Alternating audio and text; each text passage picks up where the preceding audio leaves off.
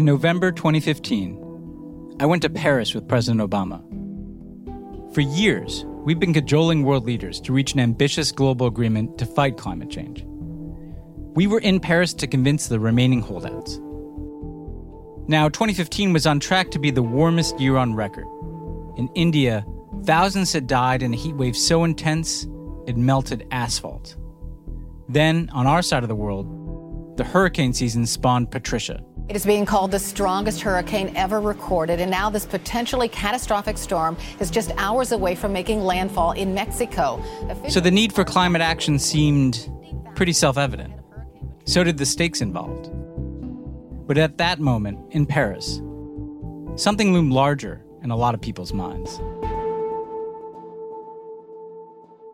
Not long before we arrived, the city had been rocked by coordinated terrorist attacks more than 100 people were killed at cafes and nightclubs on a pleasant Friday night.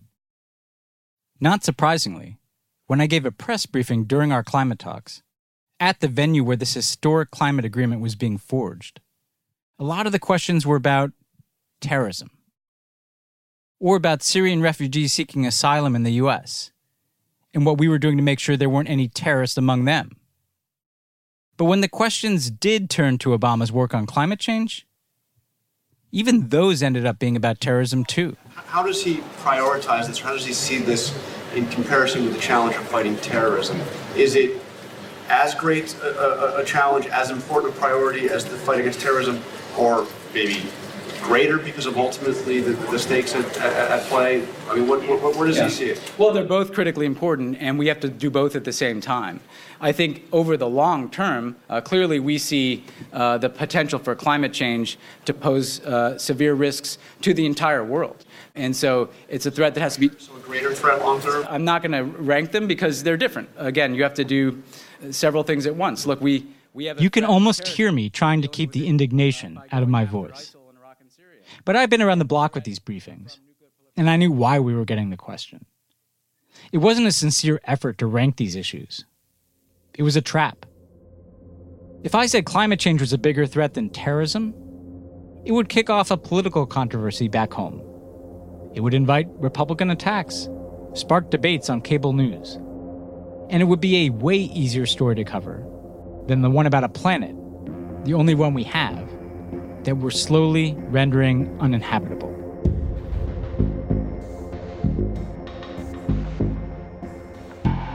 I'm Ben Rhodes, and welcome back to Missing America. A look at the many diseases sweeping across the world in the absence of American leadership. Today, the most dangerous of them all climate change. A problem that can be solved if we all take it seriously, and if nations work together to transform the global economy. Instead, one of America's two major political parties won't even admit climate change is real, even with the entire west coast of the country on fire. As I'm recording this, the air outside my house is filled with smoke. And we have a president who's done everything in his power to roll back action against climate change while making international cooperation impossible. How did we get here? To understand the forces aligned against climate action, we'll look at the case of Australia, another country where powerful interests have worked to keep their government from fighting climate change, while the nation went up in flames. It was like the ultimate face to face engagement with the apocalypse.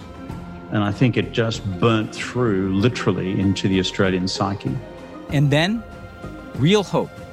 As we hear from experts and activists here and abroad about how America can help unite the world and avert disaster. The threat that could end us can also bring us together. On this episode of Missing America.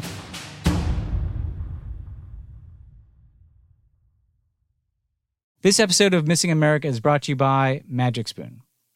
Now, let me tell you, growing up, I loved sugary cereals Cocoa Puffs, Fruity Pebbles. I literally grew up on that stuff.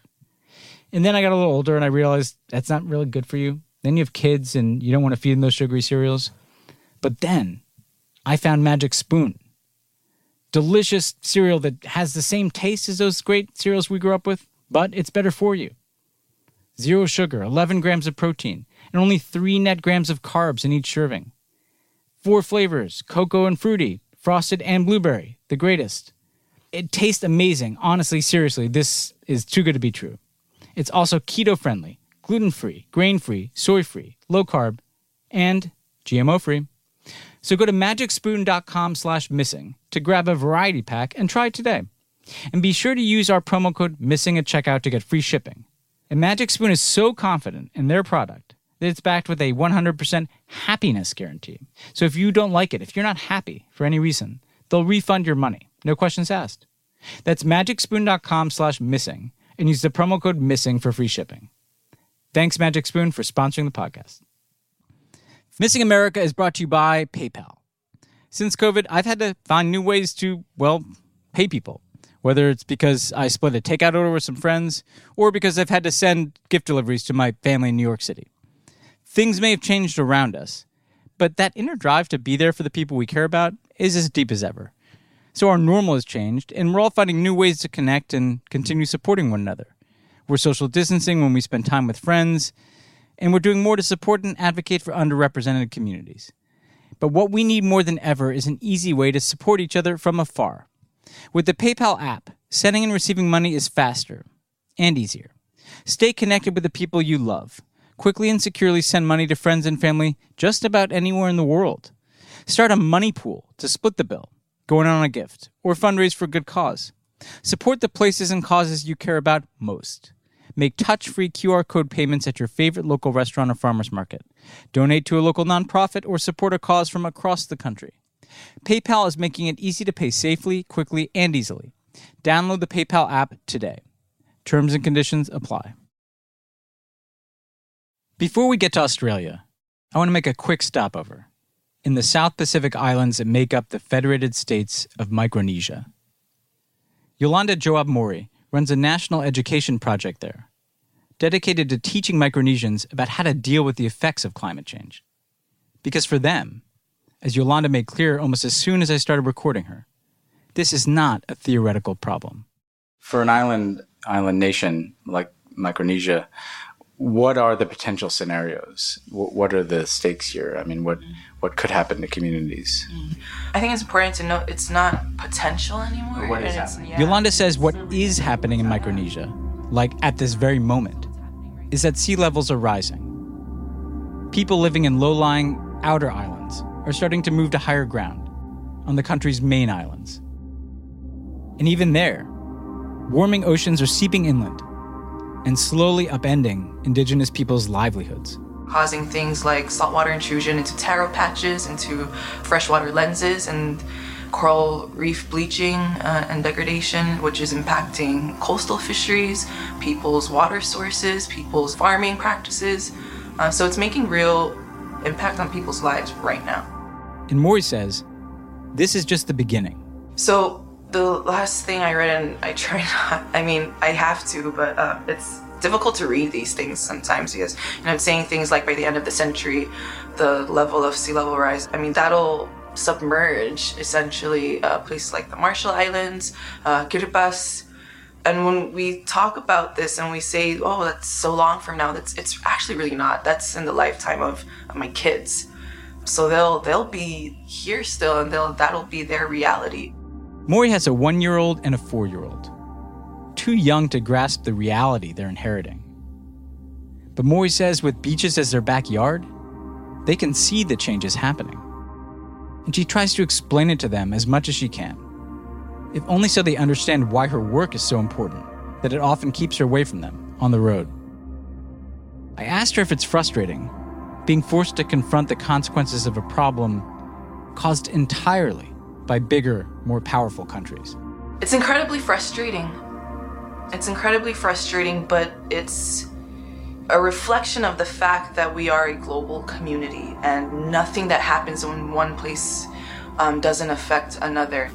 So it's it's really important to try to bring that witness with me um, into these conversations and remind everyone that you know we were in this together as the problem, so we need to be in this together for the solutions. A decade ago, a much bigger, much more powerful country, 2,500 miles south of Micronesia, got the message. But when its prime minister tried to put forward some solutions, his work turned out to be frustrating too. Today, Australia has looked to the future. His name is Kevin Rudd. And in 2007, he led Australia's Progressive Labour Party to a landslide election victory. Their conservative opponents had been in power for 11 years. Today, the Australian people have decided that we as a nation will move forward. He was the right guy for the job. Soon after his election, the 2008 financial crisis hit. Economies collapsed all over the world. But under Rudd, Australia didn't even fall into a recession. By late 2009, Australia's main political poll had him at a 64% approval rating, a near record high. Let us be the generation that seizes the opportunities of today to invest in the Australia of tomorrow. But less than a year later, he was out of office, removed by his own party. And most agree a major reason was the political fallout from his attempts to rein in climate change. This summer, I talked to Rudd about how all that went down. He says climate change had been a top priority for him for years, politically and personally. I remember way back when, this is in the 1980s, going to an interagency meeting in Australia on what was called the greenhouse effect. And this triggered my interest as to what the hell was actually happening out there. But the real uh, sort of emotional uh, factor uh, was, uh, frankly, my wife and daughter, who said as I began rising through the ranks of the Australian Labor Party in Australia, that if you don't act on climate change, we'll be divorcing you the day after the election.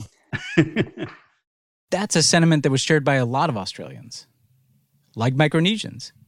They live in a country that's especially prone to the effects of climate change. Well, the Australian natural environment is fragile simply because of the nature of the continent itself prior to climate change hitting, this was the driest continent on Earth, aside from Antarctica. So that if the environmental balance, the ecological balance shifts a bit, then the roll on consequences are huge. The biggest consequences being drought, heat waves, and especially fires. Good afternoon. The worst bushfires in Australian history have now claimed the lives of at least 84 people. Firefighters in southeastern Australia battling massive wildfires this morning. Australia has been prone to these fires for millennia. They're a natural part of the ecosystem. Locals name the biggest ones after the day of the week they hit their peak the Ash Wednesday fire, the Black Saturday fire. But just like the western US, as Australia has become hotter and drier, the fires have become more extreme. Jen, the remarkable thing about this fire is just how quickly it's moving. The wind here is unbelievably strong. The fire has changed directions several times this afternoon, and the CFA has really struggled to keep up. Normally, our experience of bushfires, and my memory as a kid growing up on a farm in rural Australia, is that they erupt in a particular spot. But if you throw enough resources at it, you could contain it. But when you have the eruption of one, two, three hundred of these across a large swath of the entire country, it denies you any ability to actually bring it under control. Luckily, these fires tended to burn in relatively uninhabited regions of the country. But Australians could see the writing on the wall. In the hot, dry year of 2006, just before Rudd took office, there was broad support for climate action. So for me, it was both a clear moral responsibility, a clear opening in the political agenda. Because we're a progressive political party, the Australian Labor Party, it was a natural thing to make climate change action a centerpiece of our policy program for government. Rudd's very first act in office was to sign on to the Kyoto Protocol, the major international climate change agreement of the day. Then he quickly laid out a plan to reduce Australia's carbon emissions 60% by the year 2050. Really, there were two or three arms to it. Uh, we set out to put a price on carbon. We set out uh, to establish under law a mandatory renewable energy target. And the third thing was at a local level to then fund individual renewable energy initiatives and energy efficiency measures so that the three would work together to bring down our global greenhouse gas emissions. In other words, a program that looked a lot like what climate activists have tried to get implemented in America. At the time, Rudd enjoyed high approval ratings and led a population that elected him on a platform of fighting climate change. But despite all that, he ran into a brick wall. You see, the irony is that as uniquely vulnerable as Australia is to climate change, it's also uniquely valuable to the industries that contribute to climate change.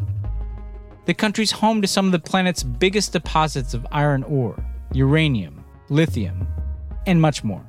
Because it is such an ancient continent, it is also outside of the Gulf the most resource rich, fossil fuel rich continent uh, in the world.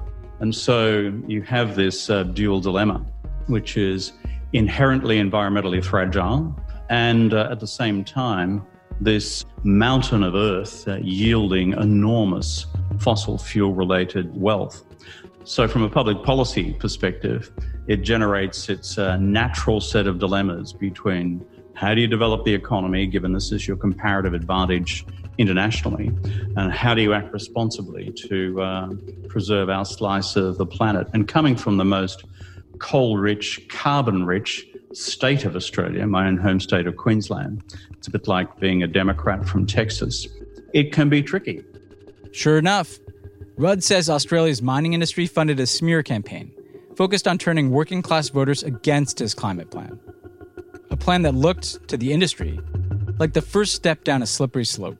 And one of the undisclosed agendas, particularly on the part of the mining companies, was that if Australia could actually establish and entrench a progressive regime in our country, that would actually catch on like wildfire in other parts of the world. In other words, if we could do the politics and the policy on this, then there was kind of no stopping the international precedents.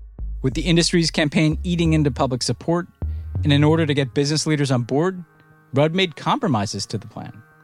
At which point, some of his own progressive allies turned against him. So you get attacked from the right, as you know, for going too far, and you get attacked from the left for not going far enough. And where this, the rubber hit the road with this is when we finally legislated our price on carbon. It went down by one vote in the Australian Senate because the Green Party then allied with the uh, Conservative parties here to defeat it. One saying it was not radical enough, and the other one saying it was far too radical. And all along, relentlessly pounding the nails into Rudd's coffin, making sure that not just his plan, but his political reputation suffered, was the Australian media, which happens to be largely owned by the same right wing Aussie who owns Fox News Rupert Murdoch. It's a hit job that hasn't let up. Even now, years after Rudd left office, you'll find anchors on Murdoch owned Sky News saying stuff like this. How about Kevin Rudd? This bloke who wrote the book on botched policy interventions, broken budgets, and political cowardice on climate change, he turns up now on our national broadcaster as some sort of oracle on national affairs. Personally, what was it like? It's like waking up each morning and uh, having your head physically removed, placed on a platter in front of you, and say, Now, would you like to have it severed into two parts or four uh, by tomorrow morning? And then, once you get through a week worth of that, now, would you like it pureed or just minced? Uh, the, uh, the devilcraft of uh, the Murdoch and conservative political enterprise is to mesh uh, this rolling dispute against the climate science on the one hand, and on the other hand, saying, and despite all those scientific doubts, they're about to screw the economy completely and destroy your working class living standards on the way through. Apart from all that, they might be nice people. The attacks weren't subtle, but they worked. After he was replaced as prime minister by Julia Gillard, the Labour Party did manage to get a cap and trade bill passed, but the party was weakened and got prematurely swept out of power. The first move by the new conservative leader, Tony Abbott, was predictable. What he did uh, immediately was that he legislated to remove the price that we eventually managed to put on carbon. That happened in 2014. So, a round of cheers and beers all round in the um, halls of power in the Australian uh, fossil fuel industry. So, fossil fuel special interests pouring money into efforts to stop climate action. Murdoch Media creating a massive propaganda machine to support those special interests. Sound familiar? It sure did to us in the Obama administration. And it was all top of mind when we traveled to Australia the following year for a G20 summit. We had just secured China's signature on a bilateral climate change agreement, the precursor to the Paris Climate Accords. It was emboldening. Now, Abbott and Australia seemed like outliers in a global march toward coordinated climate action. So Obama decided to turn up the heat on Abbott. Hello, Brisbane. Uh, it's good to be back in Australia. I remember a speech he delivered to a crowd of students in Brisbane. About halfway through, when he got to the part about climate change, I realized he was going off script. He called out Abbott's climate policy, rallying the crowd. As we develop, as we focus on our economy, we cannot forget the need to lead on the global fight against climate change. Now, I know that's. I know. Uh, I know there's been a healthy debate in this country about it. He talked about the need to overcome old political divides and to look squarely at what science is telling us about climate change. Because I have not had time to go to the Great Barrier Reef. And I want to come back, and I want my daughters to be able to come back, and I want them to be able to bring their daughters or sons to visit. I knew this would be big news in Australia. Obama shaming Abbott on his own home turf. It felt good, like we were finally punching back against the forces that had toppled leaders like Rudd and killed climate change legislation in America. Like the momentum was on our side. Now, six years later, here we are. Trump, of course, enjoys lavish support from America's fossil fuel industry. In return, he's given them everything they could possibly want. Rupert Murdoch's Fox News remains basically a propaganda arm of the Republican Party. And Australia is still led by a conservative prime minister, Scott Morrison, who's done little to change the fact that his country, one of the most affected by climate change, remains one of the worst polluters per capita in the world.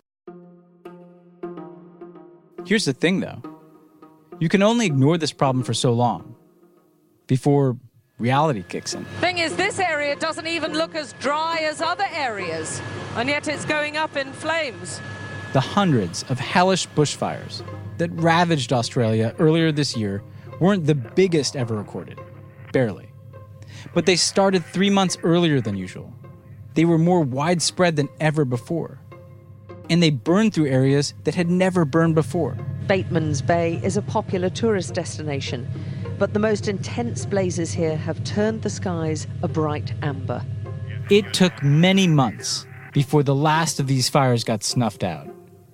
At one point, the smoke drifted all the way to South America.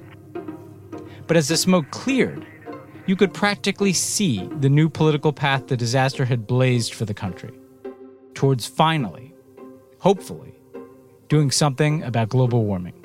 The huge outbreak of the megafires which swept Australia in the uh, January February period of 2020 were like the final piece of evidence landing on the table against those who had denied the need for effective global climate change action.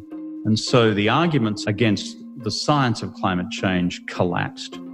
But now we're at a stage where we still do not know whether the conservative side of politics will finally break through and believe not only that they need to take real action domestically to uh, rein in carbon emissions, which at present they haven't for the last seven years, but also in the Australian national interest to assume once again a global leadership role because unless the planet acts, then the driest parts of it are going to continue to fry.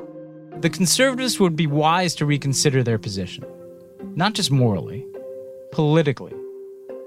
Last year, polls showed the vast majority of Australians once again considered climate change not just a problem, but the problem, ranking it as the biggest threat to their nation.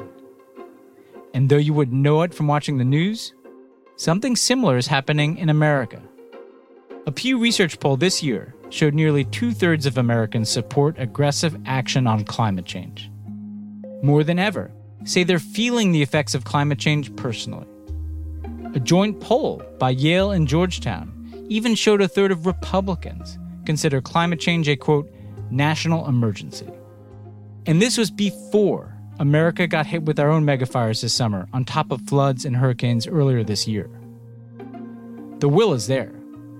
Now we have to overcome the forces that want to stop that momentum, the way they stopped Rudd's administration back in 2010, the way they pulled America out of the Paris Agreement in 2017. A blueprint to do just that when Missing America continues. Stay with us.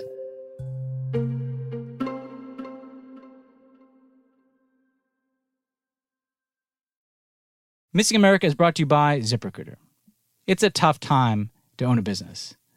So much uncertainty about workplace safety, about the state of the economy, and about how to find the right people. Monica Starks could relate.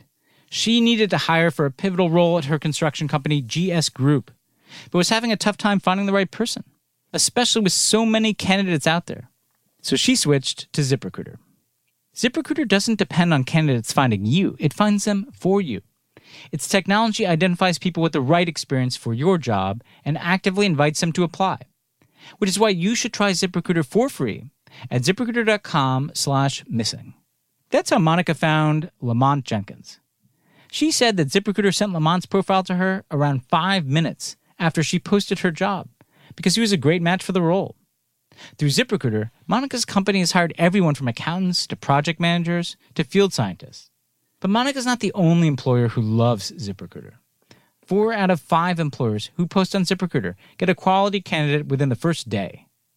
See for yourself how ZipRecruiter makes hiring faster and easier. Try it now for free. That's right, free at ziprecruiter.com slash missing. That's ziprecruiter.com slash M I S S I N G. ZipRecruiter.com slash missing. Who We Are, a chronicle of racism in America, is a new podcast by Ben and Jerry's and produced by Vox Creative that unpacks the parts of our history that you might not have learned about in school. Hosted by Peabody nominee Carvell Wallace and based on ACLU Deputy Legal Director Jeffrey Robinson's acclaimed work, Who We Are breaks down the origins and impact of white supremacy on our elections, healthcare, economy, and so much more.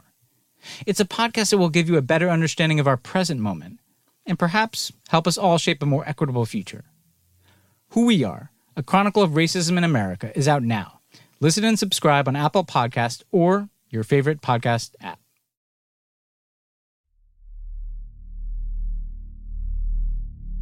Shortly after taking office, Donald Trump announced America would pull out of the Paris Climate Accords. That decision will officially take effect on November 4th of this year. Yes, the day after the presidential election. And even if the election goes our way, so much damage has already been done. President Trump's position on climate change in general has allowed other leaders not to withdraw from the Paris Agreement, but to begin to delay, to begin to delay and not to do what they promised that they were going to do. That's Christiana Figueres. She was the lead UN negotiator on the Paris Agreement, and she continues to be a leading voice on international climate action. Christiana points out that by pulling out of Paris and moving America backwards, Trump has emboldened other leaders who are moving in the wrong direction. There, it was very evident from the last negotiation in Madrid that the two countries that were playing that role were Brazil and Australia. Australia, where right wing Prime Minister Scott Morrison took a vacation in Hawaii while fires burned his country to cinders. Brazil, where nationalist President Jair Bolsonaro has allowed the Amazon rainforest to be ravaged. Indeed, Christiana says the rise of nationalist leaders, from Trump to Bolsonaro, is itself one of the biggest obstacles to climate action. Anti globalist leaders who disrupt the very international cooperation that is needed to save the planet. You know, this exceptionalism and this nationalism flies in the face of what we actually need, which is international collaboration. And that is the basis of the Paris Agreement, right? And so the fact that some are popping up, you know, and saying, well, you know, I'm an exception to that rule and I'm going to go my own way is frankly quite appalling, you know. And I keep on thinking about a boat that has a hole in it. If there is a hole, it's not only those sitting around the hole that go under, it's everybody that goes under. The whole boat goes under. So, step one for a Biden administration rejoin the Paris Agreement. And then get to work plugging the hole Trump has drilled through our own climate policy and our international credibility. Listen, countries are going to be very skeptical to deal with the United States on climate after the last four years. You've heard Chris Murphy on this show before. He's one of the leading progressives in the Senate. Right now, I think most countries are worried about a permanent yo yo effect when it comes to U.S. global climate policy. This issue is so politicized here in the United States uh, that nations are just going to say, you know what, we'll lead without the United States because even if we do a deal with the Biden administration, uh, the, you know, Cotton administration is going to just undo it. Uh, so let's do our own thing without the U.S. But there's one major problem with counting America out. The world can't take the necessary action to slow global warming without us. And not just because we're one of the two largest polluters on Earth. It's because when we have the right leadership in place, we're the only country in the world with both the desire and the ability to bring folks together around this goal. Stephanie Eppner is founder of the Climate and Foreign Policy Project, an initiative to get nations to consider climate change when they're making international decisions in the run up to Paris, when countries were thinking about what they could do, the United States was putting serious diplomatic pressure on every one of our international partners. And they were doing so at, at Secretary Kerry's level, at President Obama's level. Countries felt the consequence of, of not taking this issue seriously, but we were also bringing in technical experts and, and trying to advise them on ways that they could become more ambitious, changes they could make in their investment, and ways that they could structure their energy systems to, to be more in line with the goals that we were trying to reach in Paris. In other words, the United States was both a player and a coach, trying to help the world figure out how to transform the wiring of the entire global economy. The pressure that we're able to put uh, and the support that we're able to provide uh, on countries around the world is unmatched. And um, China doesn't want to do it, and the EU can't do it. And those are the only real uh, potential options to fill that role. Which leaves us in a quandary, right? If America needs to lead on the issue, but nations don't want to trust a polarized America to be a reliable partner in the fight, how will the work get done? As you've heard me say so often before, the answer begins at home. Chris Murphy. The U.S. is going to have to do something exceptional to sort of restore people's faith and trust in us. And that probably means that the next Democratic administration is going to have to make a really early big down payment on domestic carbon output and do it in a way that's permanent, not temporary. Permanent. So it can't be trashed by future administrations. Murphy says there are two options for that big early down payment. One, invest heavily in new domestic energy infrastructure powered by renewable energy. Or two, create a cap and trade system or carbon tax. Well, this latter is pretty easily undoable by a Republican administration in the future. But a massive infrastructure investment in renewables that really won't be undone in the future once it's pumping out clean, relatively cheap energy, you know, maybe the kind of thing that convinces other countries that we're serious and convinces other countries that our contribution to global carbon reduction is permanent. Massive investments in renewable sources of energy, like wind and solar, and job creating initiatives to make American infrastructure more efficient. Jobs that can particularly reach communities that have been marginalized. Along the lines of the Green New Deal, Republicans would be unable to erase those investments and would pay a price for trying to kill new jobs and industries. And Americans would be able to reduce their carbon footprint because there'd be no option to do otherwise. We've been told that this is a problem that's going to be solved by us changing our behavior. Tatiana Schlossberg was a New York Times science writer. Her book on sustainable consumerism is called Inconspicuous Consumption we stop using plastic bottles and we bring our own bags to the grocery stores. And all of those things are good and meaningful, but that's not how we solve this problem. Because if that were true, it would have been solved a long time ago by the people who did those things. But there aren't enough people doing those things. Instead, she says, we need a system of investments and regulations that embed sustainable practices in everyone's everyday lives so that it's not constantly an individual choice to change behavior. Like, if I'm at the store trying to choose between two light bulbs and one of them is energy efficient and one of them isn't, like, there's no way for me to really know which of those two things is better. But if there is regulation, as there was with light bulbs, which the Trump administration undid, then I don't, it's not up to the consumer to make that choice. Then every light bulb is energy efficient because otherwise you don't get 300 million people to buy the right kind of light bulb. Legislation, like the kind Chris Murphy supports, would be like that light bulb, but applied to the entire electrical grid. Joe Biden's on board. His campaign's climate plan calls for an emissions free power sector by 2035. Now, no question, it'll be tough to get that kind of huge investment rammed through our broken political system. But maybe not as hard as it used to be. As we saw in Australia, special interests have spent a lot of money trying to stifle climate action. In a country like ours, where big money donations make or break politicians, it's even worse.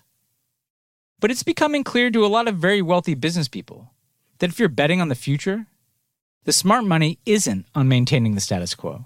I believe more of our clients worldwide believe in some form of the science, if not all the science, of climate change. And they're asking how should they be better prepared in, in their investment criteria.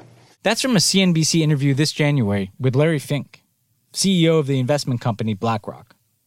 He's the largest asset manager on earth, overseeing 7 trillion, that's trillion with a T, dollars worth of investments. So when he said climate change would lead to a fundamental change in how his clients invest, the business world took notice. Not because they turned into environmentalists, but because of the bottom line. They're not doing this to save the planet, right? Christiana Figueres points out that investors are shifting away from fossil fuels because they anticipate it's not going to be a safe bet. And that's a good thing. They have understood that moving their investment portfolio over to a portfolio that is zero net, certainly by 2050, if not before, is actually protective of the assets that they own. And so they are encouraging their companies to move over as quickly as possible. An increasingly climate aware business community gives us a wider opening to push back against politicians and moguls like Murdoch, who willfully try to convince people that any effort to reverse climate change is always a job killer. Kevin Rudd. There's a very potent message which uh, we who understand the need for effective climate change action can now deploy to those political groups in our countries which um, have been terrified in the past by the Murdoch media and by the mining industry lobby. Because of uh, the renewable energy revolution, guess what? It creates more jobs than the fossil fuel industry has ever created and can ever create in the future in the United States and elsewhere.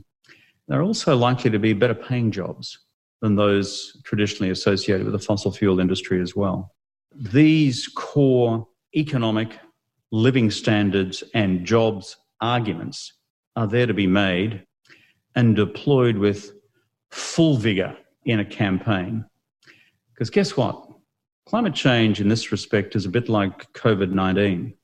Climate change is no respecter of persons. And where it hits hardest is usually uh, with uh, working class families of low income uh, who suddenly have to pay the price of uh, a carbon based industry which is not interested at all in the, the long term living standards of those good people. You hear this from a lot of people. The imperative to make a case that fighting climate change isn't just the morally correct thing to do, but the most economically viable thing to do. General de Gaulle said that wars are too important to be fought by uh, generals. And in the same way, the environment is too precious to be just addressed by environment ministers. It's got to be a preeminently economic, social, environmental, cultural uh, set of issues that are of much concern to prime ministers and presidents and finance ministers as environment ministers. David Miliband should know. He was himself the UK's environment secretary under Tony Blair. And for me, the real opportunity is to make the desire for a low carbon economy a partner of the drive for a more equitable economy. And whether it be renewing industrialized economies in a low carbon direction, or it be helping developing countries move to low carbon developed status, there is an opportunity there to combine the economic and the environmental in a way that isn't just existentially necessary, but is also economically and socially invaluable. And it seems to me that's the policy and political, I don't like to say trick, but the policy and political gambit that hasn't yet been pulled off.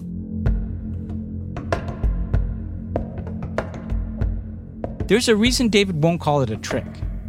Because let's be clear, there is no simple trick that'll save the planet. It's going to be a process. US leadership at home, coordinated action abroad, shifting incentives for business, ending fossil fuel subsidies globally, revolutions in science and technology, support for poorer countries to develop with clean energy, and maybe, most importantly, activism by individuals. That's what's required.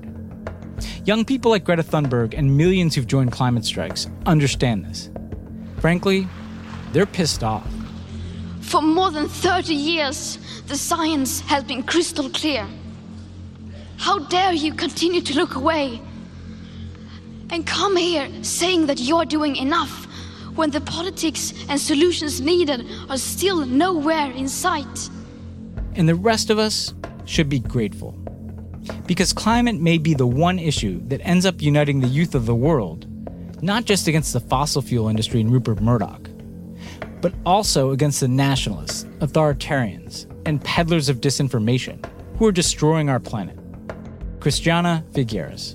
I think young people have realized that this is all about them.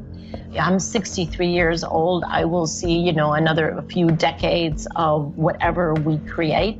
But young people will be affected by this their entire life.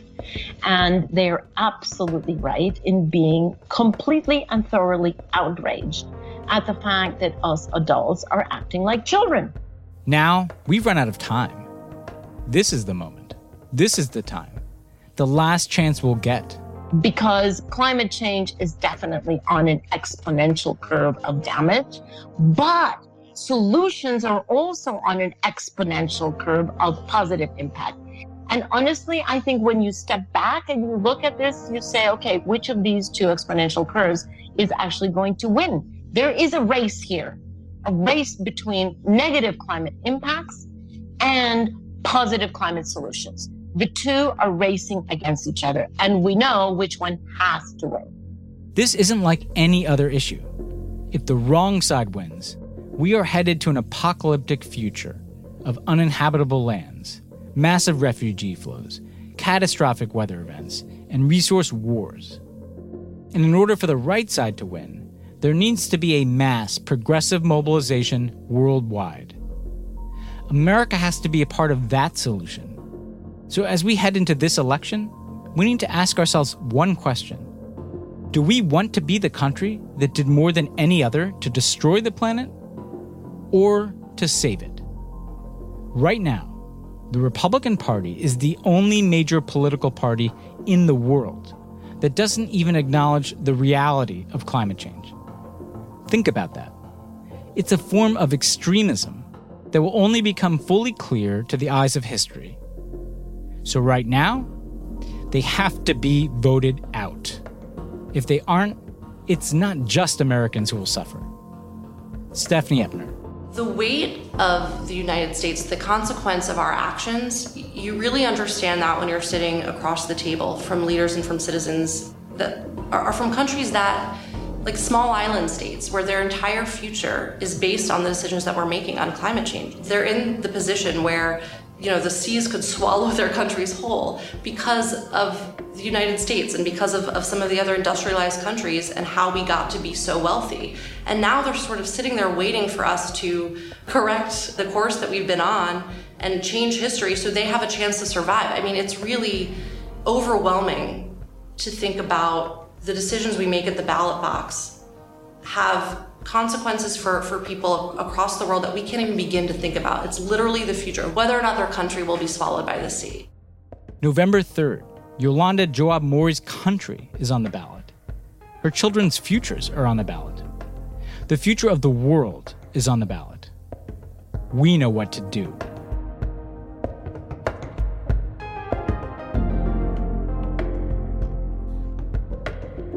Next week, our final episode, and a break from our format.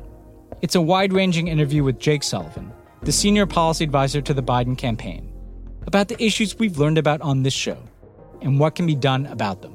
Joe Biden would think about using the office of the presidency to achieve something more than just policy, to achieve a kind of greater sense of revitalization in our democracy. How a Biden Harris administration will fit America back into the world map on the finale of Missing America.